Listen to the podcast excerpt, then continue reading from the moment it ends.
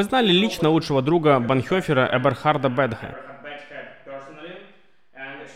Могли бы вы немного рассказать нам о нем? Каким он был? Вы также знаете, что витает популярная идея, например, я только что прочитал биографию Чарльза Марша, и он говорит, что, возможно, Банхёфер имел гомосексуальную борьбу по отношению к Бетке. Что вы думаете об этом и вообще об их отношениях? Да, впервые я встретился с Эберхардом Бетге в 1975 году. Приблизительно в том году я впервые отправился в Германию по делам служения. В Германии я встретился с ним и с его супругой Ренатой, которая была племянницей пастора Дитриха Банхёфера. Вы понимаете, Михаил, с самого начала нашего знакомства Эберхард Бетге показался мне человеком очень приятным, дружелюбной личностью. Эберхард был совсем не таким человеком, как вы можете себе представить традиционное академическое лицо. Он во многом и не был академиком. Сейчас необходимо отметить интересный факт.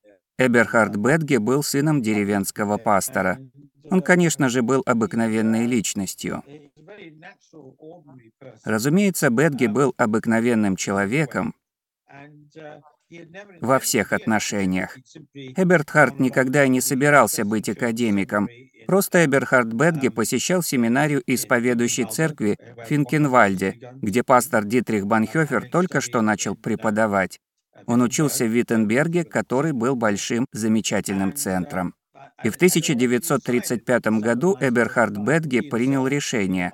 Он принял решение стать пастором христианской общины.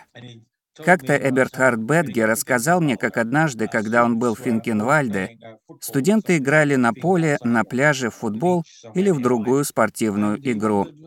И Эберхарду было интересно, кто среди них был Банхёфером, потому что там все люди были примерно одного и того же возраста. И вот они весьма активно играли в футбол или в какую-то другую спортивную игру. Он спросил, «Ну а где же господин директор?» Банхёфер. Ему показали.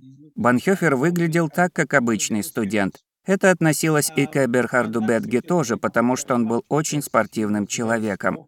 Знаете, наш герой любил футбол и очень горячо поддерживал клуб Мёнгенгладбах. Как я уже сказал, его трудно было назвать академической личностью. Дитрих Банхёфер и Эбертхард Бергге начали общаться и потом стали очень близкими друзьями. Дитрих решил стать духовником или исповедником Эберхарда, ведь они практиковали исповедь в Финкенвальдской семинарии. И, конечно, мы знаем, что позже, вскоре после печального заключения Дитриха Банхёфера, Эберхард Бетге вступил в супружеский союз с племянницей Банхёфера, с Ренатой. У этих людей были искренние дружеские отношения. Мне кажется неубедительным тезис Марша о том, что между Дитрихом Банхёфером и Эбертхардом Бетге были однополые отношения. Я держу в уме два факта. Определение гомосексуальности с течением времени менялось. По моему мнению, то, что в одном контексте воспринимается или считается просто близкой дружбой между мужчинами или между женщинами, в другом контексте будет считаться отношениями, имеющими сексуальную природу. Также следует помнить, что Чарльз Марш написал очень хорошую книгу. Должен признать, действительно очень хорошую книгу, но он писал на основе американского контекста. Именно из него исходил, когда высказывался о сексуальности, отношениях запрещенном и разрешенном у них, в той среде, в том обществе. Знаете, я поставил бы под сомнение, правильно ли предполагать, что динамика ситуации в твоем американском контексте такая же, как в другом, немецком контексте. На мой взгляд, в одном месте Чарльз Марш, к сожалению, неправильно перевел определенный фрагмент переписки Эберхарда Бетге с Дитрихом Банхёфером.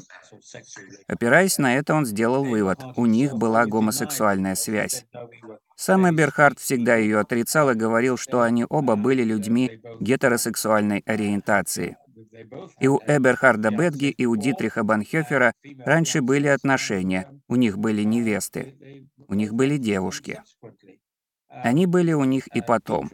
Давайте вспомним о том, что у Дитриху Банхёферу сильно нравилась Мария. Как известно, у Дитриха уже были раньше отношения. Дитрих дружил, когда был в Берлине. Он дружил с одной студенткой в том городе.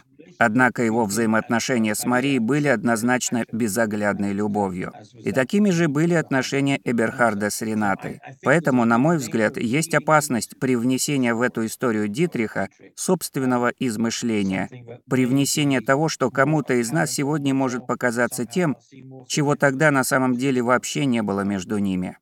При внесении того, что в действительности не происходило. Думаю, что без сомнения между Дитрихом Банхёфером и Эберхардом были очень теплые отношения. Это так. И таким же образом развивались крепкие дружеские отношения у многих людей одного и того же пола. Думаю, сегодня мы склонны по ошибке приписывать сексуальные связи, но тогда, в сороковые годы 20 века, люди не сделали бы этого. Некоторые популяризаторы идей Марша даже говорили, что, например, Банхёфер мог лгать по поводу своих отношений. Мне это мнение кажется очень неубедительным, ведь Банхёфер очень серьезно относился к своим христианским убеждениям. И обманывать было бы очень не по-христиански с его стороны. Здесь уместно отметить вот что. Если вам очень хочется найти что-нибудь в каких-то отношениях, вы найдете это, даже если этого там нет. Если память мне не изменяет, однажды на свадебном торжестве прозвучало пожелание новобрачным. Не говорите в отношениях о том, чего вообще между вами не было. Это относится и к Банхёферу тоже. Вы лично знали семью Бетха, его жену. Какие были его отношения с женой, с детьми? У него были дети. Какова была его семья?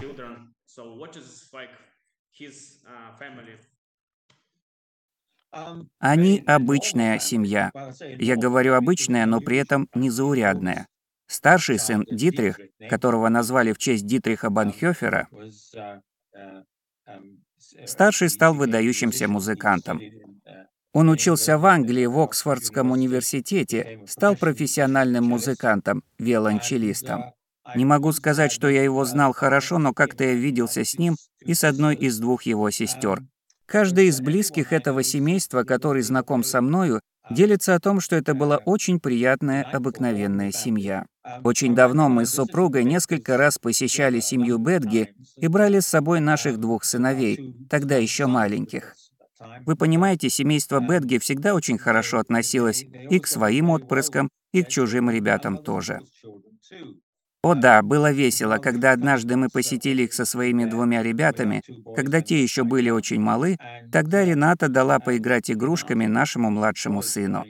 Наигравшись, сын сказал, «Есть ли у вас еще другие игрушки?» Рената вышла, а потом вернулась с моделью поселения. Такой конструктор, в котором можно было возводить дома из кирпичиков. В наборе были церковь, пожарный участок, частные дома и так далее. Это был трогательный момент. Когда Рената доставала конструктор, на нее нахлынули тяжелые воспоминания, ведь игрушка принадлежала ее отцу, Рюдигеру Шляйхеру, участвовавшему в сопротивлении нацизму и умершему, когда Гитлер отомстил ему в 1945 -м. Так что, по моему мнению, Бетге были очень хорошей, обеспеченной и счастливой семьей, с которой можно было смело брать пример. Я уже упоминал вам о том, что Эберхард Бетге стал своего рода академиком, и что Эберхард стал профессором благодаря работе над биографией пастора Дитриха Банхёфера и благодаря подготовке его писем из тюрьмы, и еще благодаря другим произведениям. Однако ему на самом деле не нравились такие, такие вот изощренные академические дискурсы. Он, как человек, был гораздо счастливее, когда просто сидел, болтал с людьми или смотрел футбол по телевизору. Бетге был преданным фанатом клуба Мёнгенгладбах. Расскажу еще одну веселую историю об этом. В 1984 году отмечалась 50-я годовщина той самой Барменской декларации. В Германии тогда проводили масштабную конференцию. Там было много иностранцев, и один американец сказал мне, Эберхард был на мероприятии. Однажды после обеда нам устроили автобусную поездку в прекрасную долину Среднего Рейна. И вот один американец сказал, он сидел в автобусе напротив Эберхарда.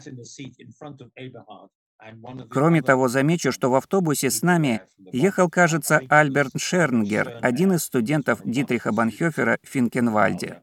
Потом Альберт Шернгерн стал главным епископом одной из церквей Восточной Германии. Так вот, американец сказал мне, я буду внимательно слушать, что он станет говорить. Думаю, состоится отличный разговор о борьбе немецкой церкви, о современной немецкой жизни и нынешней немецкой политике. Хочу послушать это. Позже друг спросил, «Ты услышал от Бетги что-то особенное?» Тот ответил, «Нет, они говорили только о футболе и о Бундеслиге». Так на самом деле и было. Да, Эберхард был очень радушным, много помогал мне в моем труде и подбадривал меня в данном плане.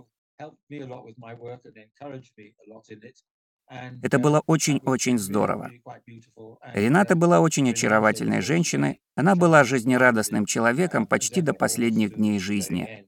Нам женой было всегда приятно видеть, с какой любовью и теплотой чита Бетге относилась к нашим ребятишкам и любила, когда наши дети приходили к ним. Большое спасибо за такую теплую историю. Это большая привилегия знать таких людей лично. Я читал некоторые письма Эберхарда и Дитриха. Общаться лично с этими людьми — это нечто невероятное. Насколько знаю, вы являетесь редактором некоторых трудов Банхёфера. Вы очень хорошо знаете его труды. Насколько либеральным был Банхёфер? Он очень известный человек, и мы слышим много разных взглядов о нем.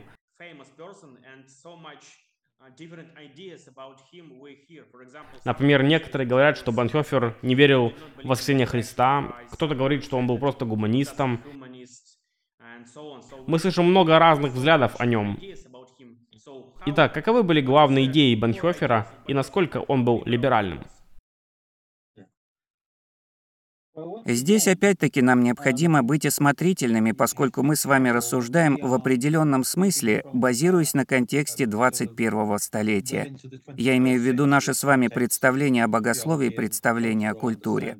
Тогда, в середине 20 века, все было иначе, все было во многом не так, как сейчас.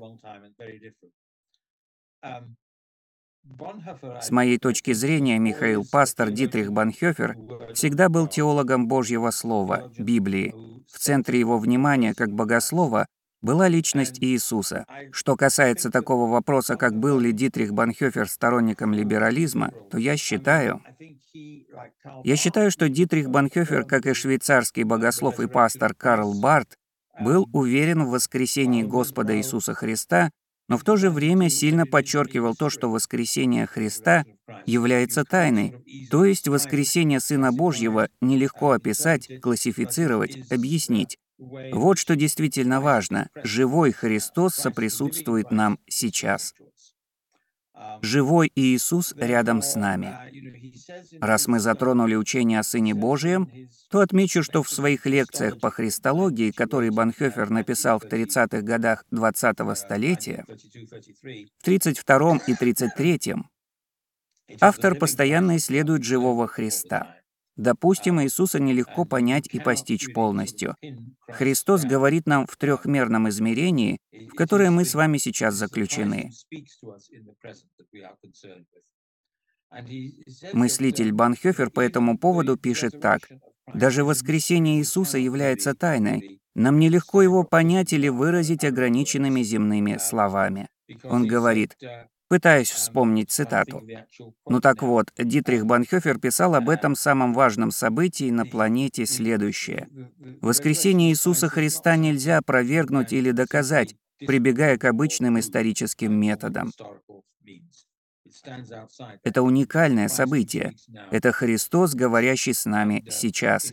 И если мы пытаемся описать воскресение Иисуса Христа собственными словами, то в конце концов мы неправильно поймем его. Потому что в одном из своих посланий, ставших частью Нового Завета, апостол Павел говорит о тайне Иисуса Христа. Христово воскресение — это то, что озадачивает нас. Оно ставит нас в тупик.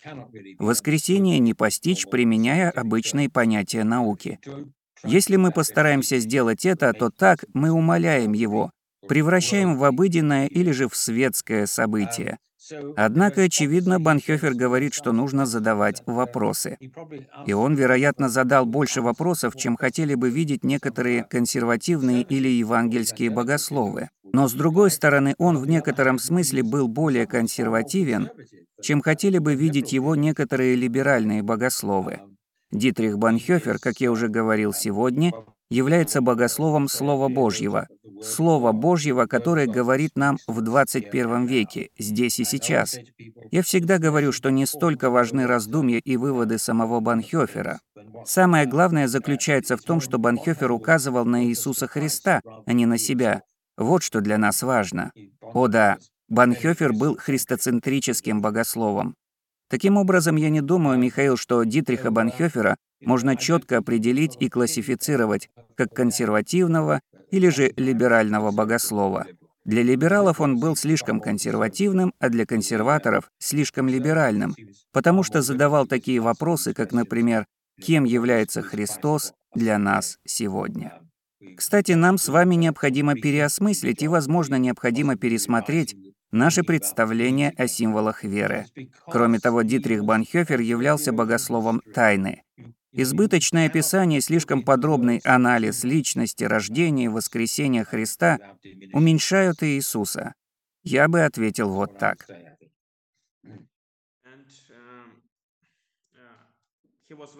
Банхофер был очень известен своей идеей нерелигиозного христианства.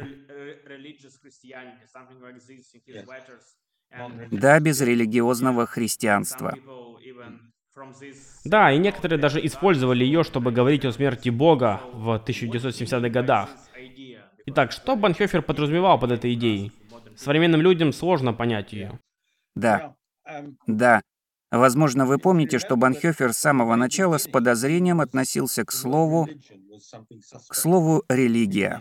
Банхёфер перенял от Карла Барта, что религия, если мы под ней подразумеваем наши мысли о религии, религии как нашей вере, наших убеждениях, наших чувствах, наших религиозных эмоциональных переживаниях и тому подобное, то нам к религии необходимо относиться с подозрением. Ведь по словам того же богослова Карла Барта, Кажется, он сказал это одно целое выражение. Религия для человека — это последний бастион защиты от Бога. Просто люди говорят о самих себе. Итак, Банхёфер с самого начала перенял от Барта подозрительное отношение к слову «религия», потому что оно говорит скорее о чем то особенном, что предпочитают отдельные личности. Как будто Господь им не нужен. Я повторяю за Бартом, Бог — это наше спасение. Это значит, что мы не можем заявлять, что какая-либо часть человечества находится ближе к Богу или более похожа на Бога, в отличие от другой части человечества. Мартин Лютер. Однажды Карл Барт процитировал в своей работе слова Мартина Лютера. «Суд Господа постигает религию, человеческую религию, так же, как и все остальное, потому что религия — это попытка человека встать на уровень самого Господа. Лютер, великий реформатор XVI столетия, часто говорил, что храм — это первое здание в деревне, в которое должна ударить молния. Лютер говорит, что человеческие притязания на то, чтобы быть в небесах или рядом с Богом, это престол, который занимает человеческая надменность. И говорит, что однажды таких вот людей неминуемо постигнет божественный суд. Что касается писем, написанных во время тюремного заключения, то, по моему мнению, Банхёфер в письмах развивает именно эту идею. Необходимо отметить то, что, рассуждая о религии, Банхёфер подвергает критике несколько ее аспектов. В частности, он нападает на идею об индивидуалистическом мышлении. «Мои отношения с Господом — это я нуждаюсь в спасении». Также Дитрих Банхёфер подвергает критике метафизическое мышление, то есть попытку сконструировать всеобщую картину реальности, включающую в себя Бога. Но ведь ни одна из наших категорий не может включить в себя Бога, ведь Бог превышает все категории и аспект частности. У людей религия — это часть от целого, религиозная сфера жизни. Или вспомним такой оборот — служба религиозного вещания. Вспомним термин «законы о религии». Получается, религия — это долька от целого, это отдельный аспект жизни, отдельная область жизни. В своих письмах из тюрьмы Дитрих Банхёфер несколько раз рассуждает. Религия — это отдельная часть существования, тогда как вера, которой нас призывает Иисус, это вся моя жизнь, это вся наша жизнь, преданная нашим взаимоотношениям с Господом Богом. Ни одна из сфер нашей жизни не ближе к Богу, чем какая-либо другая. Вся жизнь открыта суду Бога и Его благодати. Следовательно, религия, угодная Создателю, это не развитие какой-то только одной определенной черты, духовности или благочестия. Религия — это вся наша жизнь, полностью посвященная исполнению воли Иисуса Христа и следованию за Спасителем, а это значит, что нужно отдавать этому жизнь целиком. Поэтому термин вызывал у Дитриха подозрения. Думаю, Дитрих Банхёфер здесь подразумевал не безрелигиозное христианство, а духовную жизнь, наполненную Иисусом Христом. Да и Карл Барт подразумевал в этом смысле человеческое существование, всеохватное и во всех отношениях наполненное Иисусом. Дитрих Банхёфер желает говорить о Христе, а не о человеческих религиях или о чем-то подобном. Сам Христос — это второй Адам, первый представитель нового человечества, и всему человечеству необходимо начать отношения с Божьим Сыном.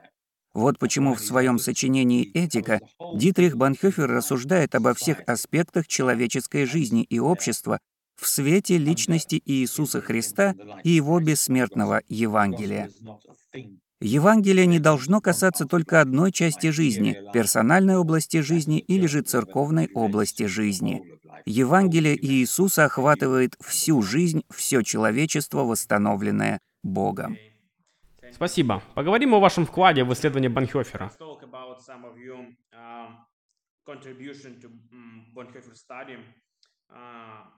Откуда вы впервые услышали о Банхёфере и как вы стали одним из редакторов его трудов?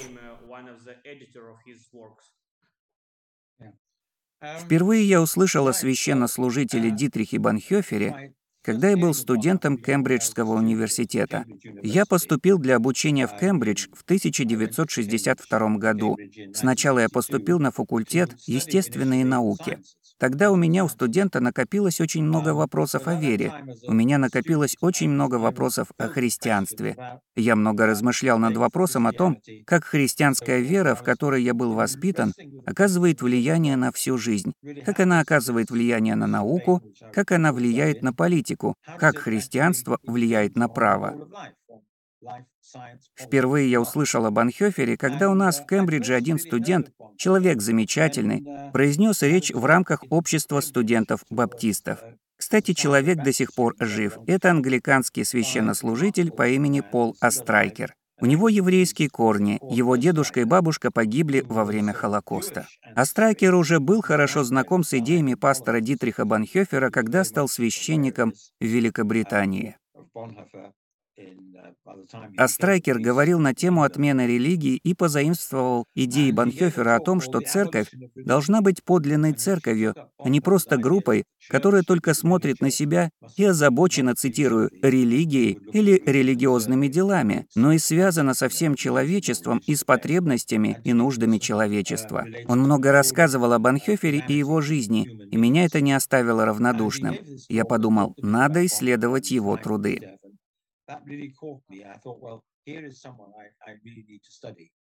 Похоже, он задавал те же вопросы, которые интересовали меня в то время, об отношении веры ко всему кругу жизни. Вот так я начал думать о Дитрихе и стал читать его труды. Вместе с другими студентами я читал некоторые его письма из тюрьмы. Я читал его хождение вслед и жизнь в христианском общении.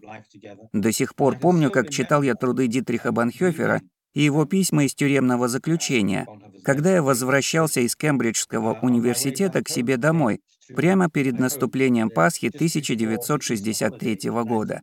Я точно помню место, страницу, письмо Банхёфера, которое я упоминал ранее, его письмо от 21 июля 1944 года.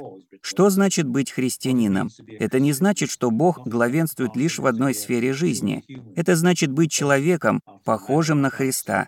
Такая жизнь не является защищенной, это полное погружение жизни в веру, погружение с головой, это разделение страданий Иисуса.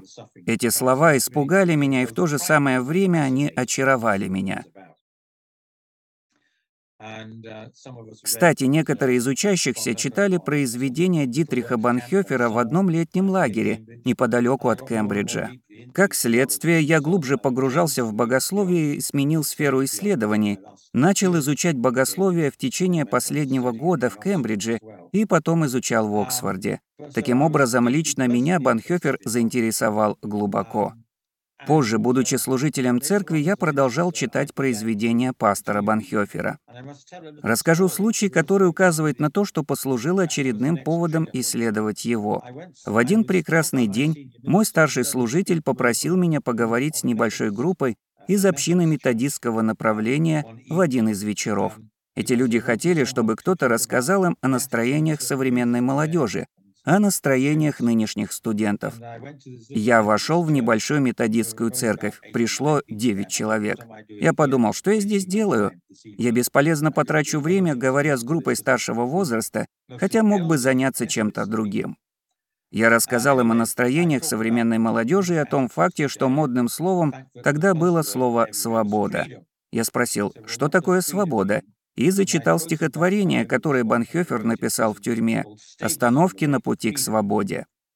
Под свободой здесь подразумевается действие, дисциплина, страдание и последний этап — это смерть.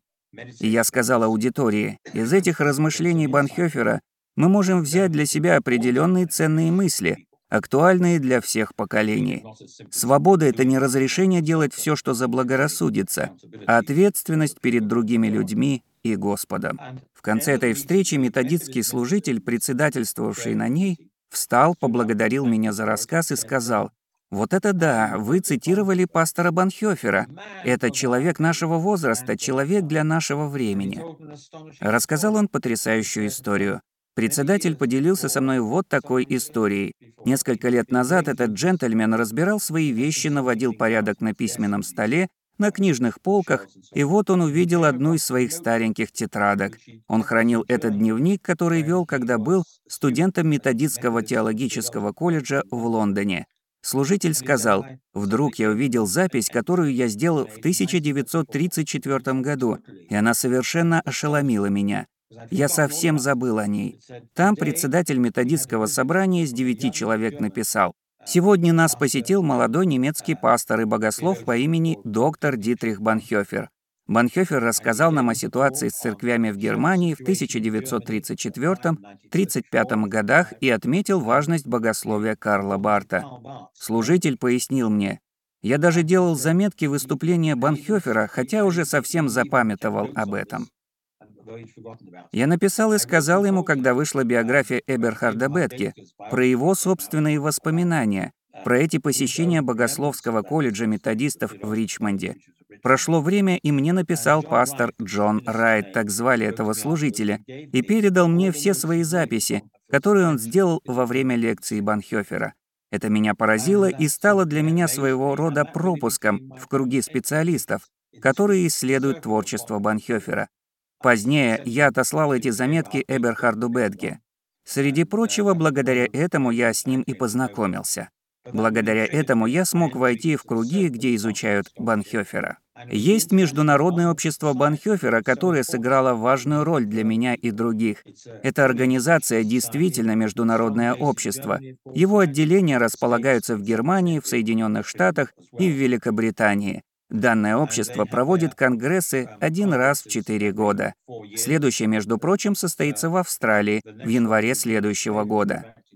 Как я уже упоминал, я встретился и познакомился с Эберхардом Бетге в Германии. Их интересовало то, что я делал, и они вдохновляли меня на это так же, как и другие люди. Я уже был вовлечен в процесс перевода одного произведения. Меня выбрали в качестве редактора 13-го тома собрания сочинений Дитриха Банхёфера, имеющего отношение к жизни служителя в Лондоне в период с 1933 по 1935 год, когда Банхёфер был пастором двух немецких христианских общин в Лондоне. Для этого понадобились услуги редактора английского текста. Следует отметить то, что переводил эту книгу не я. Перевод тома сделал один из моих бывших коллег из Женевы. Тем не менее, для осуществления работы над данным сочинением понадобились услуги редактора английского текста. Вот так я и начал эту работу. Редактировать 13-й том было интересно, так как Дитрих Банхёфер в своих записях упоминает некоторые места в Великобритании, не все из которых известны читателям, живущим за пределами Туманного Альбиона. Поэтому редактор должен в определенном смысле стать путеводителем для людей, не знающих Англии. Труд редактора важен. Это интересная книга, ведь здесь Банхёфер часто ссылается на то, что он делал в Великобритании в течение этого периода, на его участие в экуменическом движении. В книге цитируется известная речь пастора Банхёфера на конференции в Дании на острове Фанё в 1934 году, когда он говорил о том, что мир — это очень рискованное дело. Миру следует бросить вызов. Церковь должна взять на себя риски ради мира. Все это тоже есть в этом томе, и поэтому мне было очень приятно работать над ним. Разумеется, дневниковые заметки Джона Райта 1934 года, которые я получил от этого методистского служителя из богословской семинарии Ричмонда, тоже включены в английский перевод данного тома. Вот как я приобщился к работе над английским переводом трудов Банхёфера через Международное общество, посвященное популяризации его наследия. Они собирали команду редакторов для всей серии. Работа над всей этой серией была окончена приблизительно 10 лет назад. Необходимо рассказать и о существовании стипендиального фонда, который помогает студентам и специалистам, работающим над наследием Банхёфера, использовать эту серию трудов Банхёфера, использовать эту серию и продолжить работу над ней, ведь она является крупной сокровищницей духовной мысли. Вы только представьте себе, в этой серии опубликовано все, что Дитрих Банхёфер когда-либо написал, и здесь есть еще чем воспользоваться, это богатое наследие. Это ценный материал, который еще нужно исследовать. Я очень рад, что я имею отношение к этой работе. Нужно вспомнить работавших над серией. Это Виктория Барнетт, США. Необходимо отметить то, что некоторое время Виктория Барнетт работала в Национальном музее Холокоста в Вашингтоне, Колумбия. Упомяну Клиффорда Грина, который одним из первых трудился в проекте, да и все Международное общество Банхёфера, а также других людей, знакомых с Дитрихом Банхёфером. Например, это Альберт Шенхер, который в один прекрасный день стал старшим епископом немецкой церкви на востоке страны. Также студенты Банхёфера. Они рассказывали интересные истории о нем. Они рассказывали истории об Анхёфере, заведующем семинарией Финкенвальде. Другие люди также рассказывали о нем. Подготовка собрания сочинений, начавшаяся в 80-е и закончившаяся в 90-е годы, стала увлекательным путешествием. В ней участвовало 2000 человек.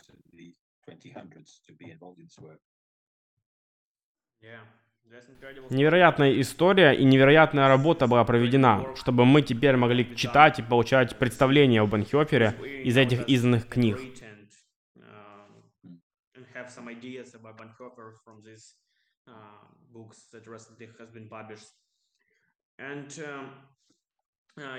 Вы тоже написали книги, в частности, на тему экуменизма.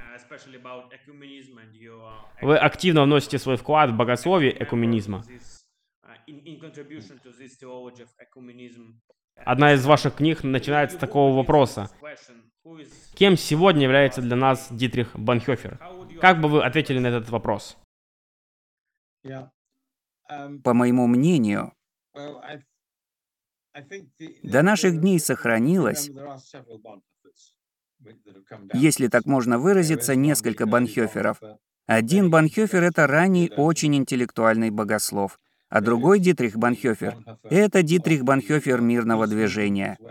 Еще один Банхёфер сражался за церковь, подчеркивал богословие исповедующей церкви. Еще один Банхёфер вершил сопротивление в сфере этики и политики. И есть Банхёфер, автор писем из застенок. Есть разные Банхёферы. Отвечая на вопрос, я бы сказал, что до наших дней дошел тот Банхёфер, который заставляет нас думать о том, кем является Господь Иисус Христос, кем является Господь Иисус Христос для нас сегодня. Банхёфер всегда размышлял над этим. Благодаря этому он стал так известен в свое время.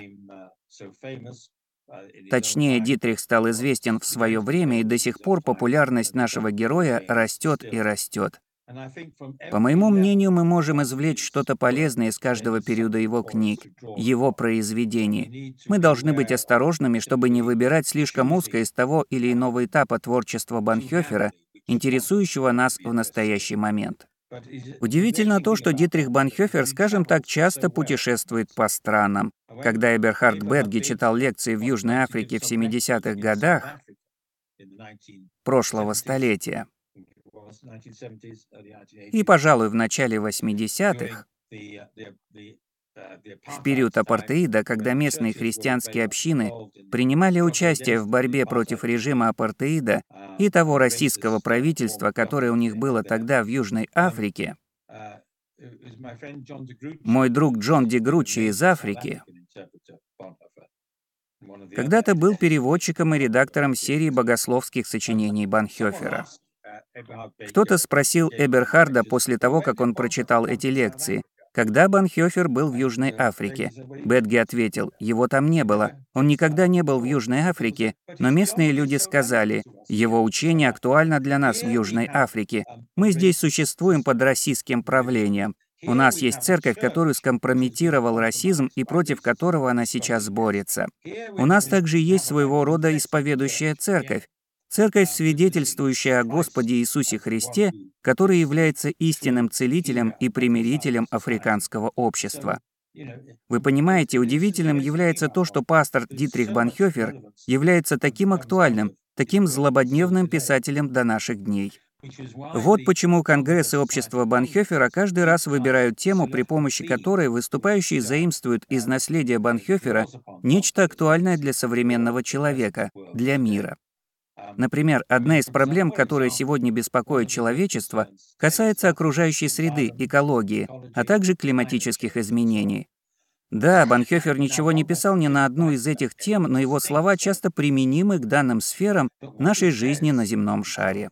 К примеру, в одной из лекций, которую Банхёфер прочитал в Берлине, он говорит о сотворении мира Богом. Удивительно, как он настаивает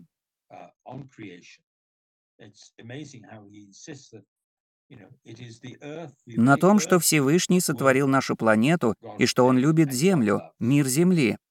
Мы не можем сделаться настолько духовными, чтобы уже не относиться к этому миру. Однажды Всевышний сотворил мир почвы, воды, газа и реальных людей, и Господь Бог любит все это. Очевидно, сегодня все это тоже важно, особенно когда кто-то говорит, а почему нас должны интересовать климатические изменения?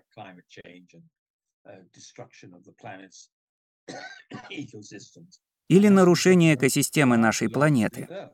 Здесь следует сказать, потому что Бог любит Землю. Банхефер говорит, что Господь Бог любит Землю.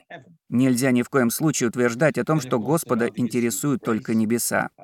Также, конечно же, есть вопрос расы, он до сих пор остается очень актуальным для церквей в Южной Африке, потому что они живут под российским режимом и во многих отношениях среди российских церквей. Я считаю также, что возрождение автократии, которое, как известно, происходит сегодня в вашей части мира, а также диктатуры, оправдания войны для обеспечения национальных интересов, Обо всем этом Дитрих Банхёфер много писал, и можно подумать, что он писал нам, читателям, живущим сегодня. И в частности для церкви, чтобы она не стремилась властвовать в мире. Так как это делала древняя церковь или христианский мир в средние века. И в то же время, чтобы она не стремилась послужить государству, делая это, идя по неверному пути. Ведь церковь легко может всегда и во всем исполнять указы государства, как это произошло в нацистской Германии, когда церковь поддерживала государство и его идеологию, как это было в Южной Африке и как это сегодня в России. Церковь должна быть частью человеческого сообщества, но должна быть четко проведена граница ее лояльности. Итак, по моему мнению, нет проблемы в том, чтобы заявить о том, как актуален Банхёфер для нашего времени. Он словно обращается со страниц своих произведений лично к нам и говорит, «В такое время и вы живете, именно к этому времени вы должны сейчас приготовиться». Работая в экуменическом движении, я неоднократно видел, как актуальны труды Банхёфера.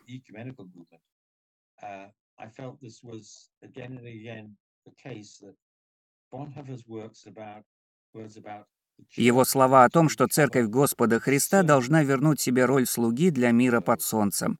Нам просто-напросто необходимо научиться от других церквей, что значит быть настоящим слугой Иисуса Христа в сегодняшнем мире. Когда я был генеральным секретарем Ассоциации европейских церквей, когда мы приближались к празднованию начала нового тысячелетия в конце 2000-го, начале 2001 года, мы составили перечень, который мы окрестили «Карта Экуменика». Это набор наставлений для европейских церквей к началу нового тысячелетия. У нас был отрицательный опыт в 80-х и 90-х годах прошлого столетия, когда снова начался конфликт в бывшей Югославии. Там мы тоже видели влияние национализма.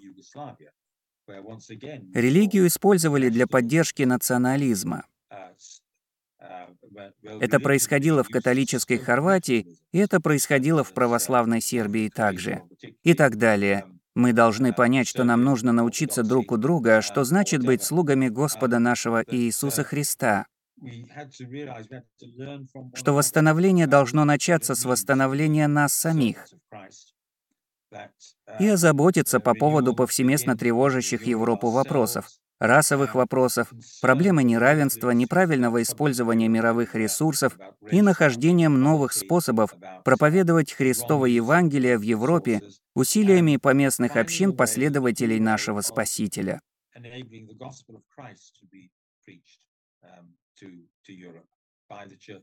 Разумеется, все эти аспекты актуальны сейчас. Другой аспект — это удивительная новая заинтересованность в христианской общности, которая наблюдается в настоящее время среди всех конфессий. К трудам Банхёфера прибегают за помощью. Его книгу «Жизнь в христианском общении» широко цитируют. Эту книгу он написал после того, как работал в семинарии Финкенвальде. Сегодня можно обнаружить, что почти в каждой части света его идеями пользуются люди, желающие сказать, что христианство должно означать новую форму общины в церкви, основанную на любви между братьями и сестрами, прощении, молитве и на духовности. По моему мнению, в этом люди видят обязательное требование. Книгу «Жизнь в христианском общении» читать нелегко, потому что, как обычно и бывает у Банхёфера, как только читатель увлечется чем-то, Банхёфер говорит ему «Постой, осторожно! А зачем тебе сообщество? Может, у тебя неправильные намерения? Может быть, ты просто хочешь спрятаться от мира? Или для тебя это своеобразная романтическая идея дружеского единения?» Так не должно быть. Истинное сообщество — это сообщество во Христе и Иисусе. А это означает, что оно признает собственную греховность. Там люди носят бремена друг друга, среди которых и бремя греховности. Церковь — это не идеальное сообщество, это реальное сообщество. Это сообщество может существовать в этом грешном мире, только если там практикуют смирение. Потому что если ты станешь частью сообщества, то можешь выявить всяческие неправильные намерения, доминировать над другими, отвергать других людей, которые не могут приобщиться к вам.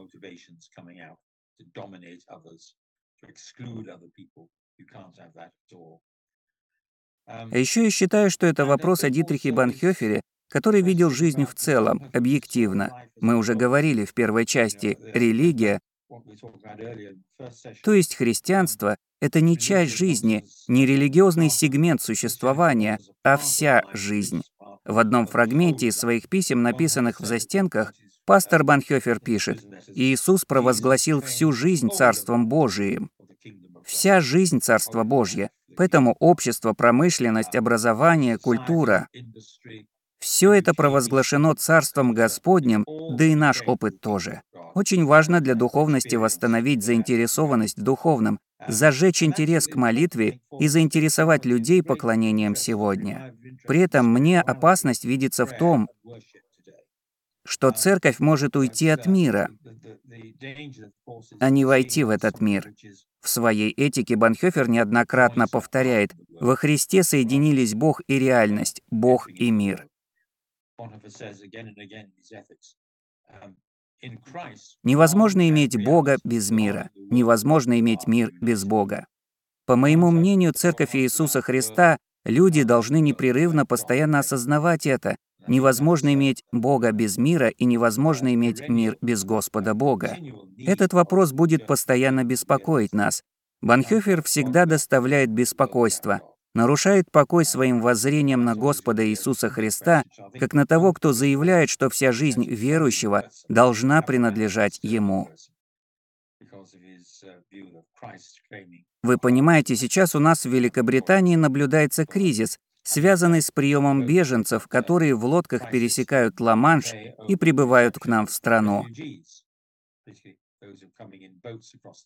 Кроме того, к нам в Великобританию также прибыло большое количество беженцев из Украины. Некоторые люди всегда будут заявлять, мы не должны принимать беженцев к себе. И всегда, когда люди или лидеры церквей говорят, мы должны быть честными, должны проявлять справедливость и сострадание к беженцам, то кто-то в средствах массовой информации возражает, «Ох, что вы, лидеры церквей, сейчас говорите, это политика? Вы должны беспокоиться о том, чтобы люди присоединялись к церквям, произносить проповеди, возносить духовные песнопения, а не заниматься политикой».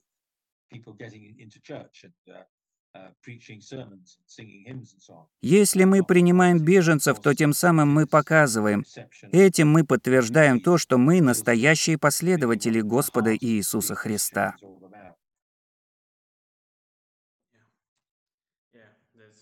Да, это правда. Мой последний вопрос звучит так. Для каждого, кто желает узнать больше об Анхёфере, сегодня есть много информации о нем. С чего лучше всего начать?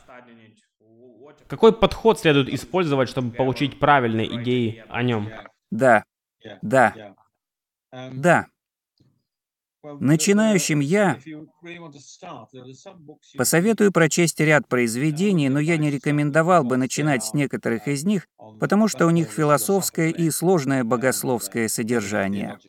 Думаю, многим из нас хорошо бы начать с писем Банхёфера из тюрьмы, потому что там он больше всего открывается как обычный человек.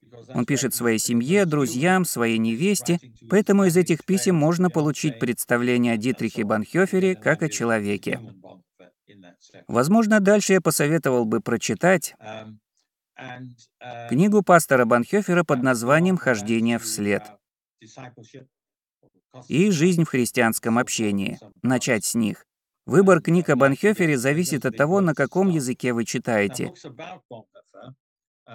Биография о Дитрихе Банхёфере, написанная Эберхардом Бетге, это, конечно, толстенная книга. Это, скажем так, первоисточник о Банхёфере. Но есть еще одна книга, которую я посоветовал бы вам. Секунду. К сожалению, я не смог ее отыскать, но вторую, наиболее содержательную биографию написал специалист Фердинанд Шлингензипен. Книга Фердинанда не столь объемна, как книга, которую написал Эберхард Бетге, но она все равно очень хорошая, и в определенном смысле труд Шлингензипена помогает нам лучше понять контекст, в котором жил и работал Дитрих Банхёфер. Ведь этот контекст был довольно непростым. Это борьба германской церкви, затем приход Адольфа Гитлера к власти в стране и так далее. Для тех, кто не живет в Германии, это будет трудно воспринять, но, на мой взгляд, эта биография является одной из лучших последних содержательных биографий, которые надо прочесть. Также, полагаю, вам стоит ознакомиться с веб-сайтом Международного общества Дитриха Банхёфера. Напечатайте в поисковике «Международное общество Банхёфера». Там есть перечень нескольких недавно изданных книг о Дитрихе Банхёфере, а также информация о событиях и деталях некоторых лекций и изданных научных работ Банхёфера и прочее. Я также считаю, что хорошо не только исследовать Банхёфера самостоятельно, но и принадлежать к сообществу, которое исследует его наследие, как это международное общество. Да, большое спасибо. Некоторые книги Банхёфера переведены на русский, украинский. К сожалению, лучше его биографию не перевели. Имеем переведенную на украинский только одну биографию Банхёфера, ту, которую написал Эрик Метаксос. Это не академический труд.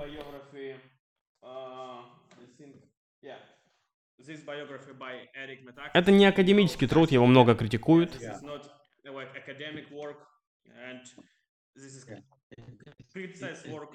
Немного противоречиво. Кстати, что вы думаете по поводу этой биографии? Является ли она хорошей в основных своих идеях?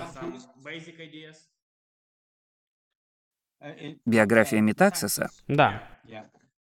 Она очень хорошо написана, очень интересная биография. На мой взгляд, Метаксис практикует очень выборочный подход к Банхёферу. Это касается всех. Ну, например, он совершенно не учитывает важность писем Дитриха Банхёфера, написанных им в тюремном заключении. Он вообще о них не говорит. И также Метаксис, возможно, в определенных аспектах похож на Чарльза Марша, но здесь я имею в виду совершенно другой ракурс. Все дело в том, что симпатии Эрика Метаксиса порождены, они порождены собственным американским контекстом. Метаксис занимает четкую правую политическую позицию, и он, например, решительно поддерживает президента Америки Дональда Трампа. По-моему, это проявляется, потому что он склонен не видеть определенных деталей. Некоторые его слова о немецком контексте, пожалуй, удивили бы Банхёфера. По-моему, это проявляется в его труде. Но в конце концов я попытаюсь найти книгу Шлингензиппена. Секунду. Я напишу вам имейл о книге Шлингензиппена. Думаю, было бы замечательно, если бы ее перевели на русский или украинский язык, ведь интересно, что он писал. Он был очень близким другом Эберхарда Бетге.